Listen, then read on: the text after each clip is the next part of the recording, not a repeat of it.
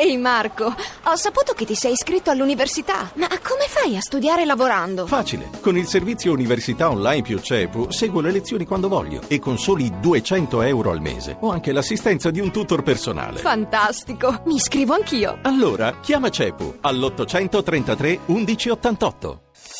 Voci del mattino. E dunque l'abbiamo sentito nella gran parte dei TG stranieri, tema principale, tema dominante, restano le stragi di Parigi, ne abbiamo già sentito parlare, ne abbiamo parla- sentito le novità nel GR delle 6, anche questo resta tema centrale della nostra puntata di oggi, lo facciamo subito con il nostro primo ospite che è Giuseppe Bettoni, che è un docente di geopolitica all'Università Tor Vergata di Roma, membro dell'Istituto francese di geopolitica di Parigi. Buongiorno Bettoni. Buongiorno. Allora Bettoni ha sentito anche lei, ci sono nuove paure per l'Europa, per l'Occidente, in particolare Valls e poi anche gli 007 americani hanno detto che i jihadisti sono pronti ad usare armi batteriologiche. Ieri ci sono stati molti allarmi bomba in Italia e quindi sta aumentando la paura e il terrore. Ma che poi è effettivamente l'obiettivo eh, di questa gente, questo lo sappiamo tutti, eh, che ci fosse questo pericolo, in realtà le, tutte le intelligence eh, d'Europa lo sapevano da tempo, sia per le armi batteriologiche che forse è paura estrema, eh, che per quello che purtroppo è accaduto eh, a Parigi Mm, sono tantissimi gli attentati che sono stati sventati nel frattempo. Diciamo che eh, il 13 novembre ha portato alla luce quello che come paura in realtà eh, tutti i governi dei cancellieri d'Europa sapevano eh, abbondantemente. C'è anche da dire che a mio parere l'atto del 13 novembre rappresenta anche un po', secondo me, il colpo di coda quasi finale di un movimento integralista che a livello internazionale è sempre meno visto bene da tutti gli islamici del mondo. Eh, il terrorismo nasce nel 90 con l'obiettivo di spingere i musulmani del mondo a, a essere integralisti, a unirsi a loro, a combattere il mondo occidentale. Oggi possiamo dirlo che dal 94, ecco grosso modo, ad oggi eh, la presa dei movimenti integralisti è per fortuna sempre meno all'interno del mondo islamico in a generale. A questo proposito, Bettonile, abbiamo sentito anche nel GR, ci sarà domani in tutta Italia questa manifestazione degli, dei musulmani in Italia, Not in My Name, proprio per dire noi non siamo questi, noi non siamo dei terroristi. Che poi è la realtà assoluta, la maggior parte degli musulmani sono le vittime. Devo sempre ricordarlo, ricordate che il terrorismo islamico ha ucciso in Europa eh, meno di mille persone, comunque sono numeri che ci impressionano, lo so, ma sono meno di mille persone, nel mondo sono 23.000 i musulmani uccisi da terroristi islamici. Il mondo islamico è il primo che combatte l'integralismo islamico, quindi sì, sapevamo ed è giusto che sia così. Il mondo islamico moderato, quello normale di tutti i giorni, eh, respinge ora per fortuna sempre più chiaramente, prima lo faceva meno chiaramente, ma sempre più chiaramente, l'integralismo islamico. Eh, senta professore, lei eh, conosce bene la realtà di Parigi, è vero che il mondo islamico lo respinge, ma abbiamo visto che questi movimenti sono nati, questi kamikaze, soprattutto questi che agiscono in Europa, sono nati in Europa, nei nostri quartieri. Lei li conosce, quelli parigini, ma ehm, come mai c'è, stato, c'è questo terreno? Sono quartieri abbandonati, sono quartieri in cui non è possibile l'integrazione? Allora, sono quartieri che nacquero negli anni eh, 50-60 per accogliere una tipologia di eh, popolazione, il quadro medio delle aziende, delle, delle, grandi fabbriche, eccetera, eccetera, un po' come abitare alla Comasina a Milano eh, per noi eh, in Italia, ecco per dire tutta. Poi questi quartieri però furono abbandonati dalle popolazioni che li hanno abitati in quel periodo e sono sempre stati più destinati ad accogliere l'immigrazione magrebina nordafricana inizialmente inizialmente eh, e che arrivava in quel periodo. Il problema fondamentale è che sono passati cinque anni, sono nati figli e nipoti in quei quartieri, quei quartieri anni. sono stati eh, abbandonati diciamo lì e questi ragazzi fondamentalmente non hanno mai avuto una vera possibilità integrativa. Questo è il vero dramma oggi in Francia. Professore, noi ci do- adesso ci troviamo di fronte alla paura e di fronte alla necessità di combattere i terroristi in Europa, ma eh, abbiamo anche lanciato una campagna in Siria, si sono intensificati i bombardamenti, però mh, l'Europa stessa ha attivato l'articolo 42 del Trattato di Lisbona per aiutare la Francia, tutti si sono detti disponibili ad aiutarla militarmente.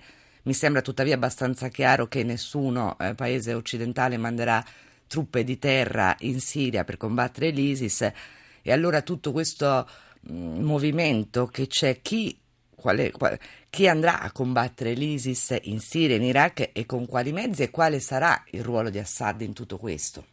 Ah, sicuramente risolvere la questione siriana sperando che i peshmerga curdi facciano tutti è un po' sognare, perché dovranno mandarci delle truppe di terra, quali e dove le andranno a prendere dovranno decidere, ma è difficile andare a prendere Raqqa e Mosul solo con gli iracheni da una parte e peshmerga dall'altra dovranno in qualche modo intervenire in maniera più importante.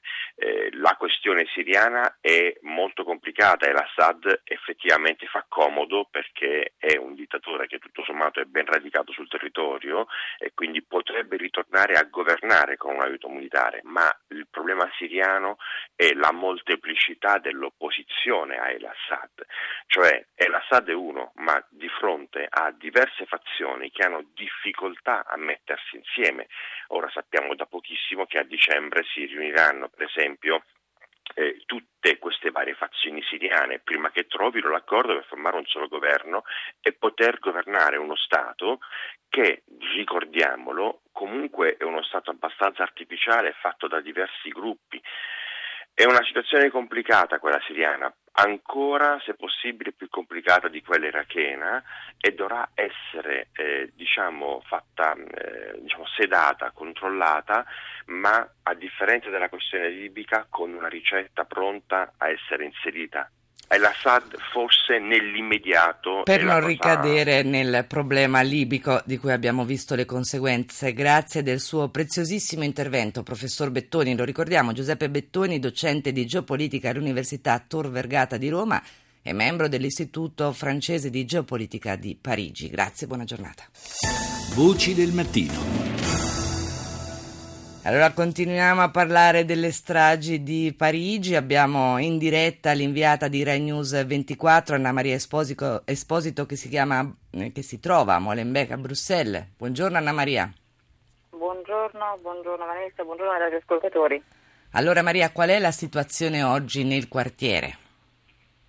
Ah, intanto c'è una novità nelle ultime ore perché mh, mm, si parla di eh, Salah eh, Abdeslam, ricercato ancora numero uno dopo la morte, dopo la conferma della morte di eh, Abaud, del cervello, della mente, eh, non solo di questi attentati ma di altri, a una settimana tra l'altro degli attentati perché appunto oggi eh, è venerdì. Ebbene, Salah Abdeslam sarebbe stato visto nelle ultime ore, nella serata di ieri, in un quartiere di Bruxelles, a una manciata di chilometri dal centro della capitale belga, ad Anderlecht, e questo ha fatto scattare eh, l'allarme. Ricordiamo che eh, le misure di sicurezza straordinarie hanno portato già ad un aumento della polizia, dei controlli della sicurezza dei militari nella città, non solo a Bruxelles, e dunque la massima attenzione è concentrata in queste ore proprio eh, sul, quartiere, sul quartiere di eh, Anderlecht e ovviamente eh, massima anche l'attenzione ancora, come tu ricordavi, su Molenbeek perché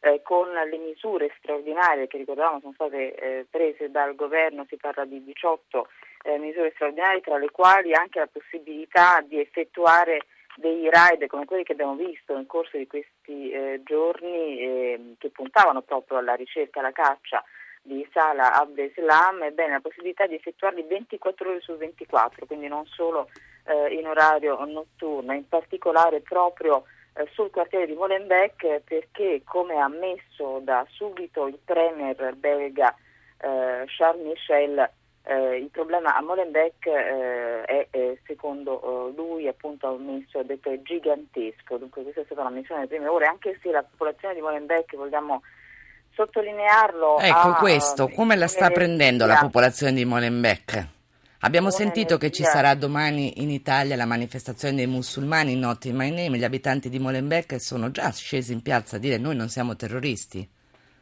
Esatto, esattamente. Abbiamo visto mh, almeno 2.000-2.500 persone sono scese in piazza eh, già mercoledì hanno acceso la loro luce, la luce per Molenbeek. La caratteristica di questo quartiere è proprio quello di essere um, di avere due volti, per così dire. E ovviamente c'è la parte a maggioranza eh, islamica, c'è sicuramente una parte eh, molto più povera di questo quartiere, il secondo quartiere più povero del Belgio, vogliamo ricordare, e anche eh, più giovane. Um, ricordiamo anche che eh, la gran parte dei almeno quattro minorenni, questo è un dato che è davvero allarmante, uno dei dati più recenti, quattro eh, minorenni su dieci vivono in una famiglia senza eh, reddito.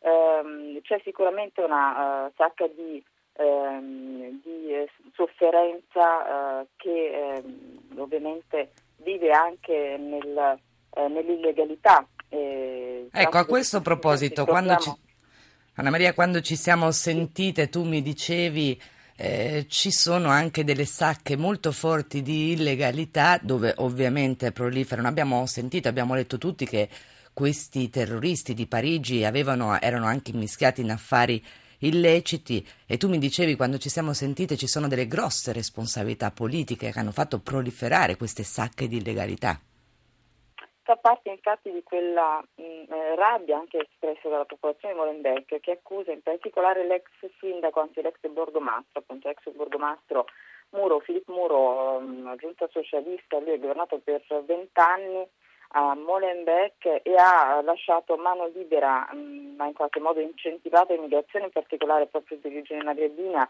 di origine marocchina, e lasciando fare eh, la contraddizione, quello che fa un po' pensare anche il fatto che proprio la famiglia Abdeslam abbia beneficiato di eh, tutta una serie di agevolazioni, eh, anche se non aveva tutti i requisiti per averne, quindi ha avuto eh, la casa, ha avuto eh, un impiego, anche se appunto eh, questa famiglia non aveva tutti i requisiti per, eh, per avere queste eh, agevolazioni. E quindi l'atto d'accusa molto grave è proprio rivolto a, a questo eh, ex borgomastro che appunto ha in qualche modo lasciato covare in seno a questa parte della città ehm, appunto anche elementi pericolosi come i due fratelli Abdeslam eh, la stampa locale tra l'altro sottolinea che erano molto più dediti eh, al malaffare, al traffico di stupefacenti che appunto attenti alla religione. L'attuale borgomastro invece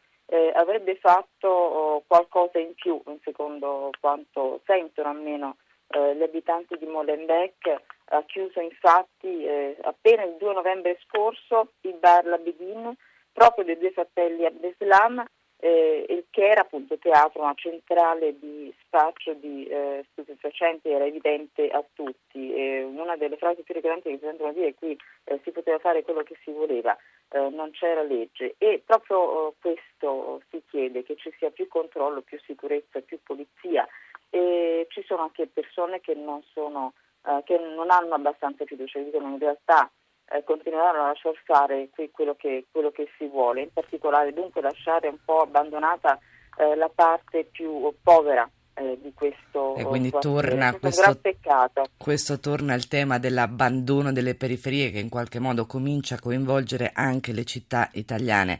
Allora noi ringraziamo Anna Maria Esposito da Molenbeek per le sue preziosissime corrispondenze, l'inviata di News 24.